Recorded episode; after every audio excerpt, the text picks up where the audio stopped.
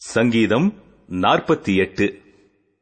கோராகின் புத்திரருக்கு ஒப்புவிக்கப்பட்ட சங்கீத பாட்டு. கர்த்தர் பெரியவர் அவர் நமது தேவனுடைய நகரத்திலும் தமது பரிசுத்த பர்வதத்திலும் மிகவும் துதிக்கப்படத்தக்கவர்.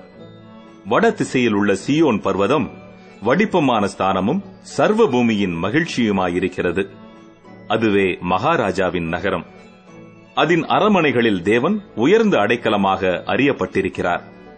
இதோ ராஜாக்கள் கூடிக்கொண்டு ஏகமாய் கடந்து வந்தார்கள். அவர்கள் அதை கண்டபோது பிரமித்து கலங்கி விரைந்தோடினார்கள்.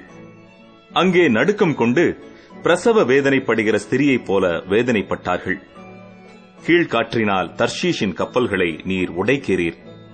நாம் கேள்விப்பட்டபடியே நமது தேவனுடைய நகரமாகிய சேனைகளுடைய கர்த்தரின் நகரத்திலே கண்டோம்.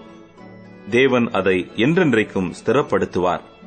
தேவனே உமது ஆலயத்தின் நடுவிலே உமது கிருபையை சிந்தித்துக் கொண்டிருக்கிறோம். தேவனே உமது நாமம் விளங்குகிறது போல உமது புகழ்ச்சியும் பூமியின் கடையாந்தரங்கள் பரியந்தமும் விளங்குகிறது. உமது வலது கரம் நீதியால் நிறைந்திருக்கிறது.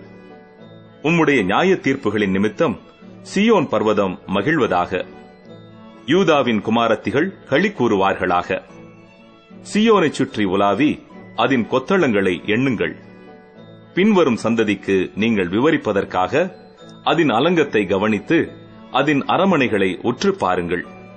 இந்த தேவன் என்றென்றைக்கும் உள்ள சதா காலங்களிலும் நம்முடைய தேவன். மரண பரியந்தம் நம்மை நடத்துவார்.